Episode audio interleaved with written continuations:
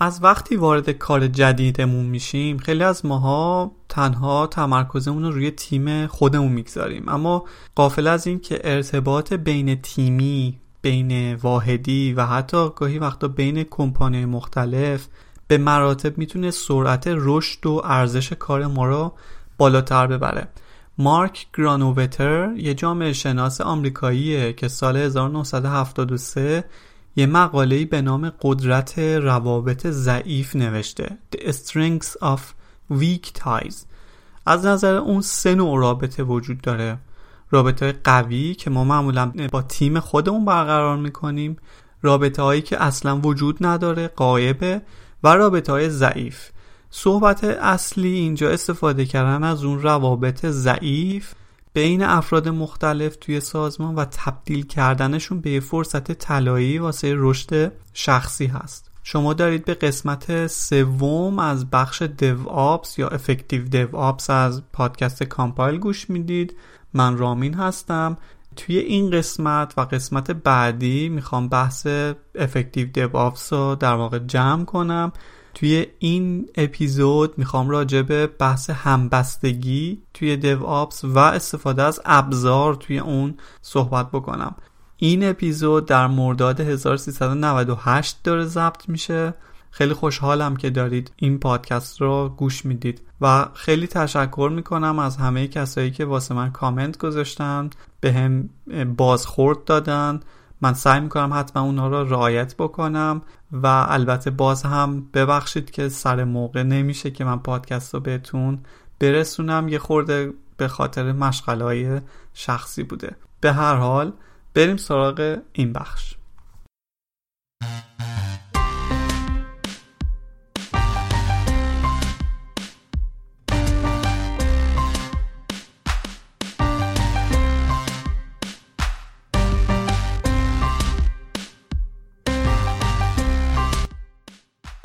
میشه یه جورایی گفت که بخش بعدی کتاب یا ستون بعدی که ذکر می‌کنه که راجب affinity یا همبستگی هست یه جورایی ادامه همون بحث collaboration قبلیه. یعنی مباحث تقریبا راجب افراد راجب ارتباط با همه.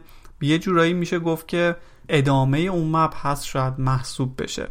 همبستگی یعنی میزان قوی بودن ارتباط بین افراد. تیم ها واحد ها و حتی ارتباط بین کمپانیا حالا این میزان می‌تونه با فاکتورهای مختلفی هم سنجیده بشه. مثلا چقدر زمان افراد با همدیگه صرف می‌کنن یا نیرومندی روابطشون در زمینه حل چالش ها و کانفلیکتاشون به چه اندازه است؟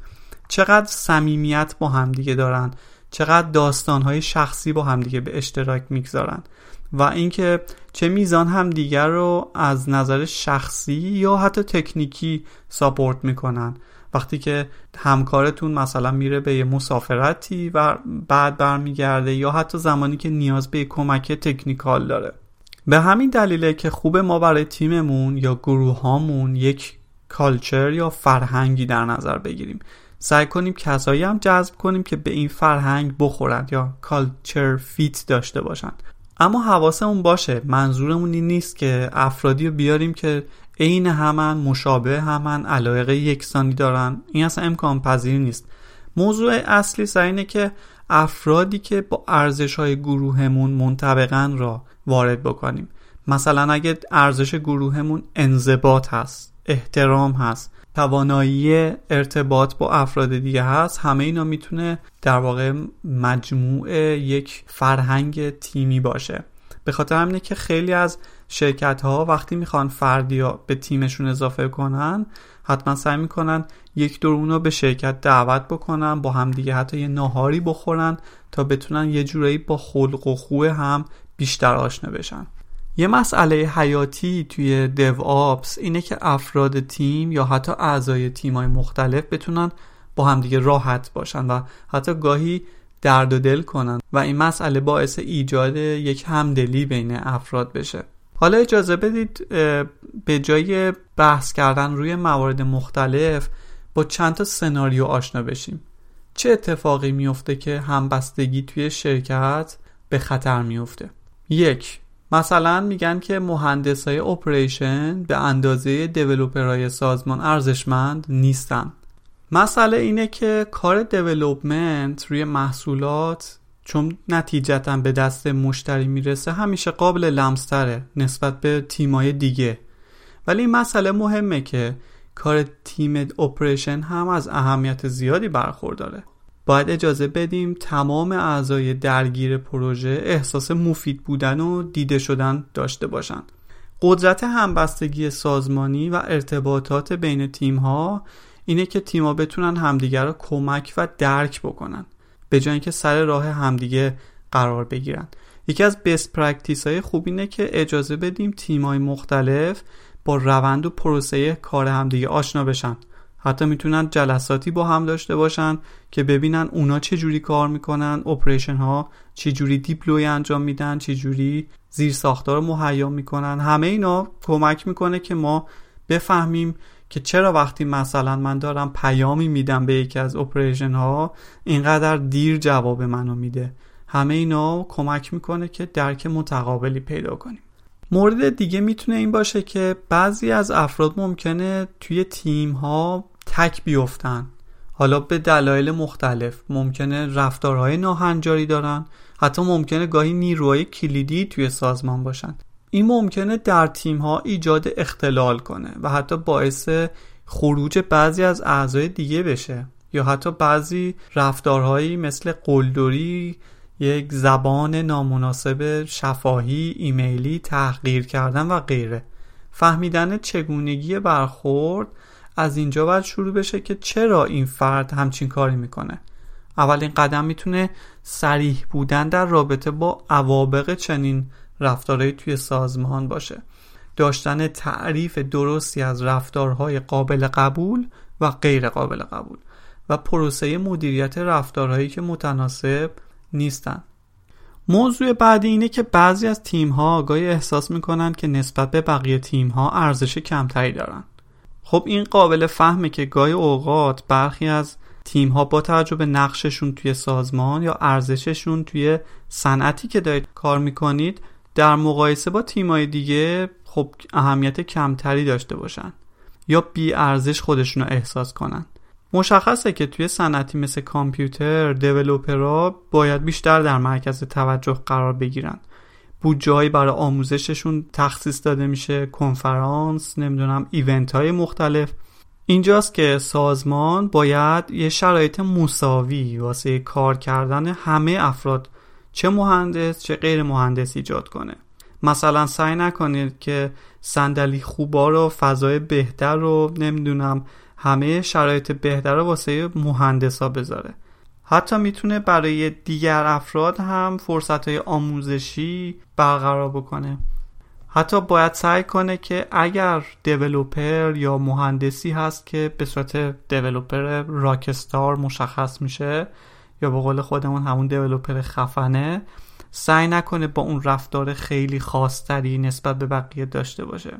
من خودم به عنوان تجربه شخصی یادمه که یه گروه یا شرکتی بود که وقتی می‌خواست با کارمندای خودش کارمندای مهندس یا برنامه نویسای خوبش صحبت بکنه یه لحنی داشت. همون لحظه در همون ثانیه با افرادی که مثلا کار تدارکات کار هیومن ریسورس رو انجام می‌دادن با یه لحن دیگه در یک زمان صحبت می‌کرد.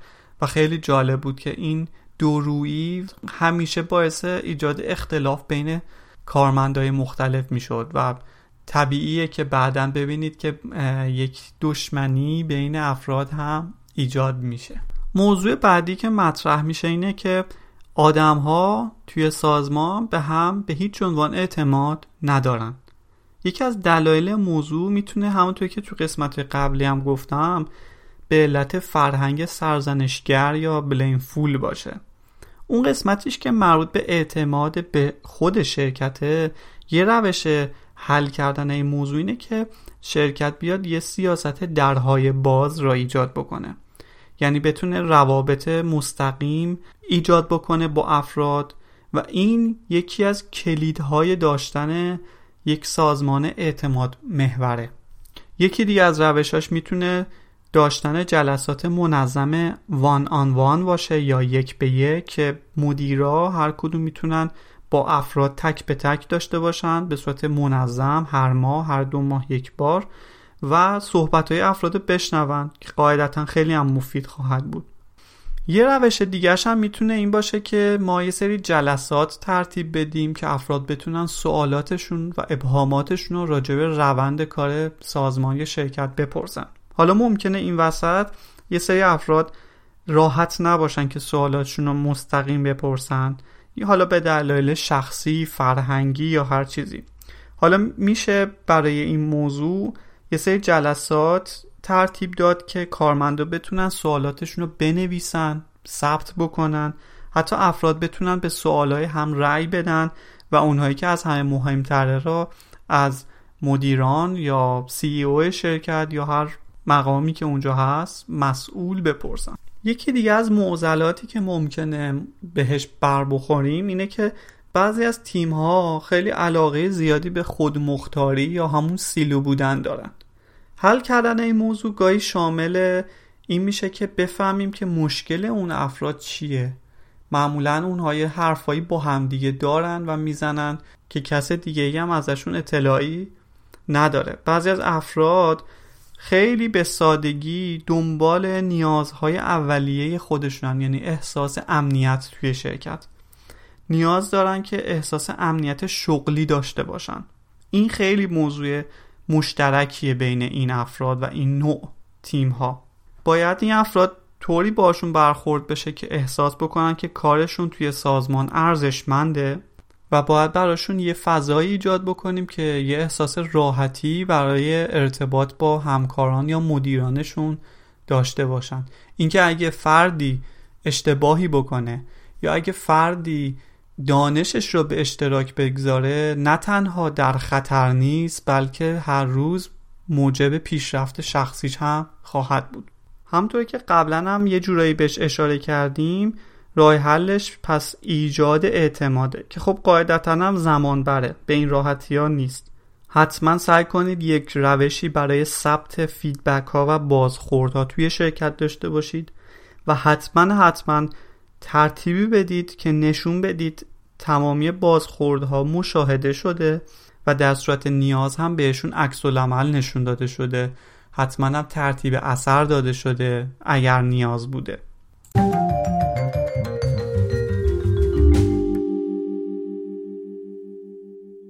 بحث افینیتی رو همینجا به پایان میرسونم. نمی‌خوام زیاد راجبش صحبت بکنم. همونطور که قبلا هم گفتم کتاب خیلی خیلی با جزئیات راجب اینها بحث کرده و گاهی هم توش مطالب تکراری زیاد می‌بینید. دوباره توی این بخش در مورد نحوه ایجاد اعتماد همدلی و خیلی چیزها به صورت مکرر صحبت میشه. شاید یکی از دلیلاش اینه که این موارد باید خیلی خوب جا بیفته برای خواننده. ولی خب من سعی کردم که از اون موارد تکراری جلوگیری کنم و حتی امکان اون مغز کلام را براتون بگم. در ادامه چهار ستون اصلی دیو آبس مبحثمون به بخشی که شاید شما هم خیلی بیشتر دوست داشته باشید میرسونیم یعنی ابزار و کار با اونها. ابزارهای تولید نرم افزار به پروسه برنامه نویسی، مستند نویسی، تست، رفع bug و استفاده از سرویس ها و سرویس های زیر ساختمون کمک می‌کنه. انتخاب این ابزار اثر خیلی مهمی روی کار و افراد دخیل توی اون داره. بعد از اینکه فعالیت های جاری خودمون رو تشخیص دادیم از development بگیرید تا operation و غیره قادر خواهیم بود که مشخص کنیم چه ابزارهایی و با چه روشهایی با کار شما سازگارن. مثلا اگه بگیم که برای اوپن سورس کار کردن ما ارزش قائلیم و می‌خوایم روی این مبنا پیش بریم. ولی بیایم مثلا توی یک قسمت از کارمون از یکی از راهکارهای کلوز سورس استفاده کنیم. ممکنه این نشونه ای از تفاوت بین ارزش های تئوری عملی ما باشه.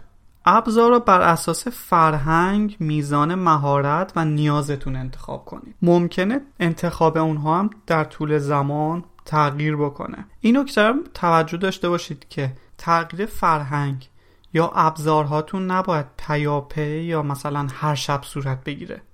خیلی مهمه که این مسئله رو توجه داشته باشید که تغییر اینها زمان بره. در نهایت باید بدونید که ابزار توسط افراد استفاده میشن. با همون ابزار افراد می‌خوان با هم دیگه ارتباط برقرار کنند و با همون ابزار افراد می‌خوان راهکارهایی تولید کنند که دیگر افراد ازش استفاده کنند. ما نباید هیچ وقت وجه انسانی انتخاب ابزار را از قلم بندازیم. ابزارها می‌تونن توی روش کار و ارتباط ما تاثیرگذار باشن. به همین دلیله که به عنوان یکی از ستونهای اصلی آپس انتخاب شدن. اگه ما بخوایم با جزئیات بیشتری به موضوع انتخاب ابزار نگاه کنیم در ابتدا از انتخاب محیط developمون باید شروع کنیم. مثلا اینکه از چه چارچوبی چه framework ی توی تیممون برای اشتراک گذاری داخلی و بین تیمی استفاده می‌کنیم. مطمئن بشیم فضای اشتراکی مناسبی برای مستند کردن technical یا غیره در سطوح مختلف فراهم کرده باشیم. خیلی میان مستندات رو توی سطح version control در حد wiki یا حتی Google Doc انجام میدن. حتی لازم به گفتن نیست که داشتن یه version control برای توسعه نرم افزار حیاتیه.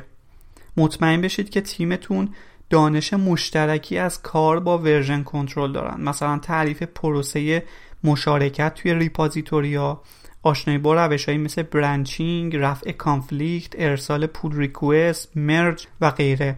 یک پروسه یکتا و واحد با کل تیم ها با همدیگه مشخص بکنید که طبق اون عمل بکنید ابزار بعدی artifact management ها هستن. داشتن یه artifact repository به ما اجازه میده که dependency ها و artifact هایی که داریم استفاده می‌کنیم یه رفتار ثابتی داشته باشن. artifact چیه؟ به خروجی هر بخشی از محصول نرم افزاری ما گفته میشه. این خروجی ها در مخازنی با همدیگه به اشتراک گذاشته میشن و مدیریت میشن. یکی از ریپازیتوری مناجرهای معروف نکسوز هست که خب خیلی از شرکت ها از اون استفاده می‌کنن که بتونن اولا خروجی هر بخش یا ماژولی از سیستمشون رو اونجا دیپلوی کنن دیپلوی یعنی به صورت استاتیک و فایلی و اگر هم قرار باشه که بهش ارجایی داده بشه حالا با استفاده از بیل تول ها مثل Ivy، Maven، Gradle و غیره از اون repository manager گرفته بشه. من وارد دیگه زیاد بحث technical ش نمیشم. توجه داشته باشید که artifact management ی را انتخاب بکنید که امن stable و قابل version گذاری باشه. مطمئن بشید که افراد گروه آشنایی کافی با اصطلاحات این بخش هم دارن. مثل مدیریت dependency ها pinning promotion و غیره.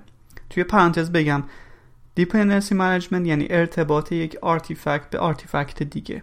مثلا وقتی که خروجی ماژول شما به library های Apache Common ارتباط داره. pinning به روشی گفته میشه که توی اون یه version ی خاص از یک artifact به یک محیط خاص قفل میشه. مثلا یه artifact مخصوص محیط develop یه artifact مخصوص محیط production یا غیره. promotion به روشی میگن که توی اون یک version خاصی از یک ماژول یا نرم افزار همیشه به عنوان پیشفرض در نظر گرفته میشه. اینها مواردی هستن که اگه شما بخواین از یک artifact manager استفاده بکنید یا از یک repository management باهاشون روبرو خواهید بود. ابزارهای بعدی اتوماسیون ها هستن. ابزارهای اتوماتیک سازی میزان کار انرژی و مواد اولیه رسیدن به یک هدف را کوتاه و کمتر می‌کنن. با این هدف که بتونیم خروجی با کیفیتتر دقیقتر و مناسبتر ایجاد کنیم. به طور مثال اگر زیر ساختای ابری استفاده نمی کنید نیاز به نصب سرور دارید. و در اونجا می‌تونید از ابزارهای اتوماسیون برای نصب اونها استفاده کنید. نمونه دیگه از این نرم ابزارها build اتوماسیون ها هستن که خب مشخص کننده اینن که چجوری باید برنامهتون build بشه و اینکه dependency هاشون چجوری باید مدیریت بشه. مثلا نرم افزاری مثل Maven و Ant که گفتم یا Gradle. اما نرم افزارهای دیگه ای مثل Hudson و Jenkins برای range بیشتری از پروژه ها که محدوده وسیع تری هم دارن استفاده میشن. این نرم افزارها معمولا سه دستن. یه سریشون on demand ن که توسط کاربر و به صورت دستی با یک command line اجرا میشن مثل همون Maven و غیره. نرم افزارهای اتوماسیونی هستن که زمان بندی شدن که معمولا میگید پروژه رو توی یک زمان مشخص مثل دوازده شب به بعد مثلا build کن و اجرا کن. یه دسته بعدی هم هستن که trigger based هستن که همین مثلا جنکینز از اون دست است که بعد از رخداد یک اتفاقی اتفاق میفتن که خب معمولا بهشون CI سرور هم میگن یا Continuous Integration. معمولا این رخداد می‌تونه یه چیزی مثل کامیت باشه. وقتی شما روی برنچی کامیت می‌کنید این ابزار اونها رو تشخیص میدن و یک دور کل سورس شما رو با استفاده از تعاریفی که داشتید build می‌کنن. مسئله بعدی راجبه مبحث تست هست که خب هممون می‌دونیم که چقدر واسه یک پروژه اهمیت داره. توی بحث تست هم خوبه با یک سری از اصطلاحات آشنا باشیم. مثلا smoke test که توی نرم افزار به معنی اینه که یه تست سریع و پایه‌ای انجام بدیم که معمولا به صورت چشمی هم هست. یعنی یک حالت exploration هم داره. regression test ها که تو اپیزودهای قبلی هم توضیح دادم. تستی که با اضافه شدن قسمت جدیدی روی بخش های قبلی سیستم انجام میشه. usability test که شامل تست محصول توسط کاربرهاست و end user ها A-B testing که یه روش تجربی برای مقایسه feature یه اپلیکیشن هست با دو ورژن مختلف. برای اینکه مشخص کنیم کدوم یکی از اونها کاراتر و بهتره. canary process هست که شامل deploy کدها روی بخش کوچکی از سیستم های production ه برای اینکه بتونیم ورژن جدیدمون رو اول یه محکی بزنیم روی بخشی از سرورها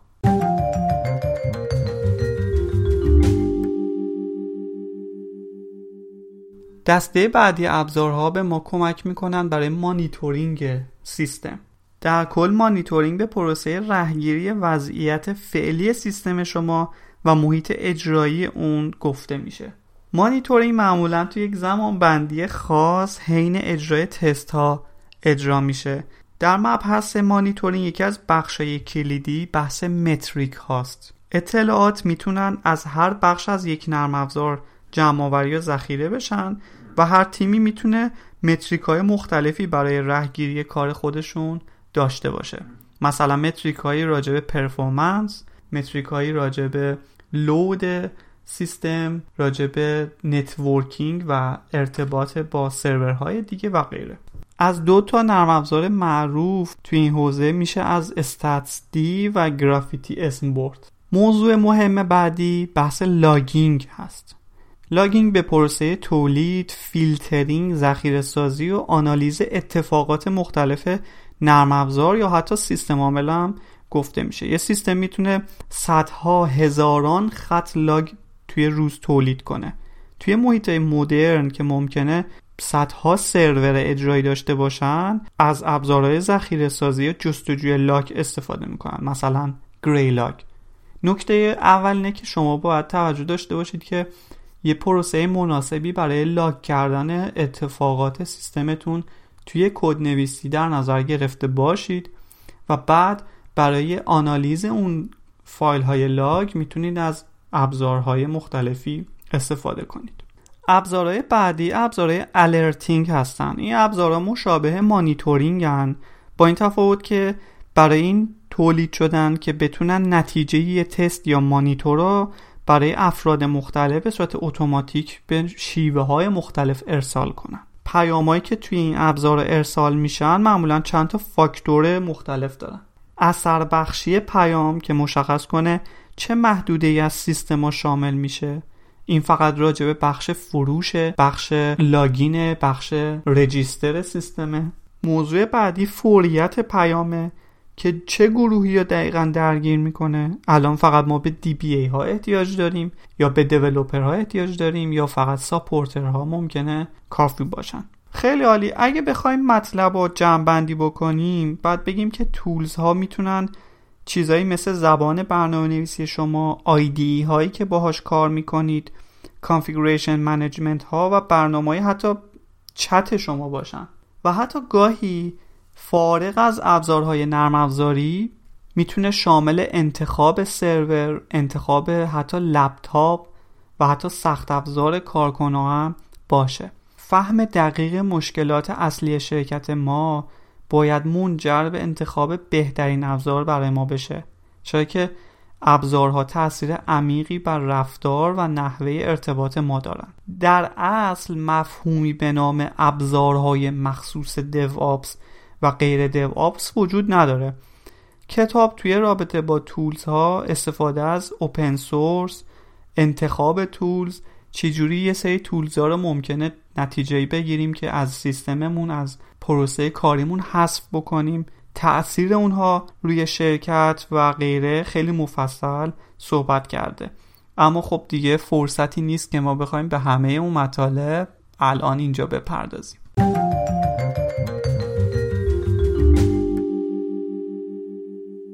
خب خیلی متشکرم که تا اینجای کار باز دنبال کردید این اپیزودا توی بخش بعدی و بخش آخر Ops می‌پردازیم به موضوع scaling و زمانی که قرار سازمانمون بزرگتر بشه.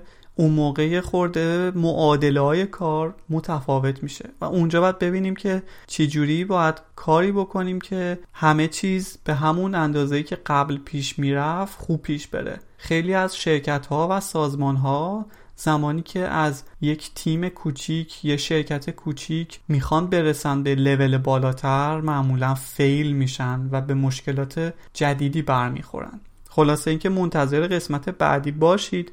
منم سعی می‌کنم با تمام مشغله که دارم بتونم اونو سریعتر براتون آماده بکنم.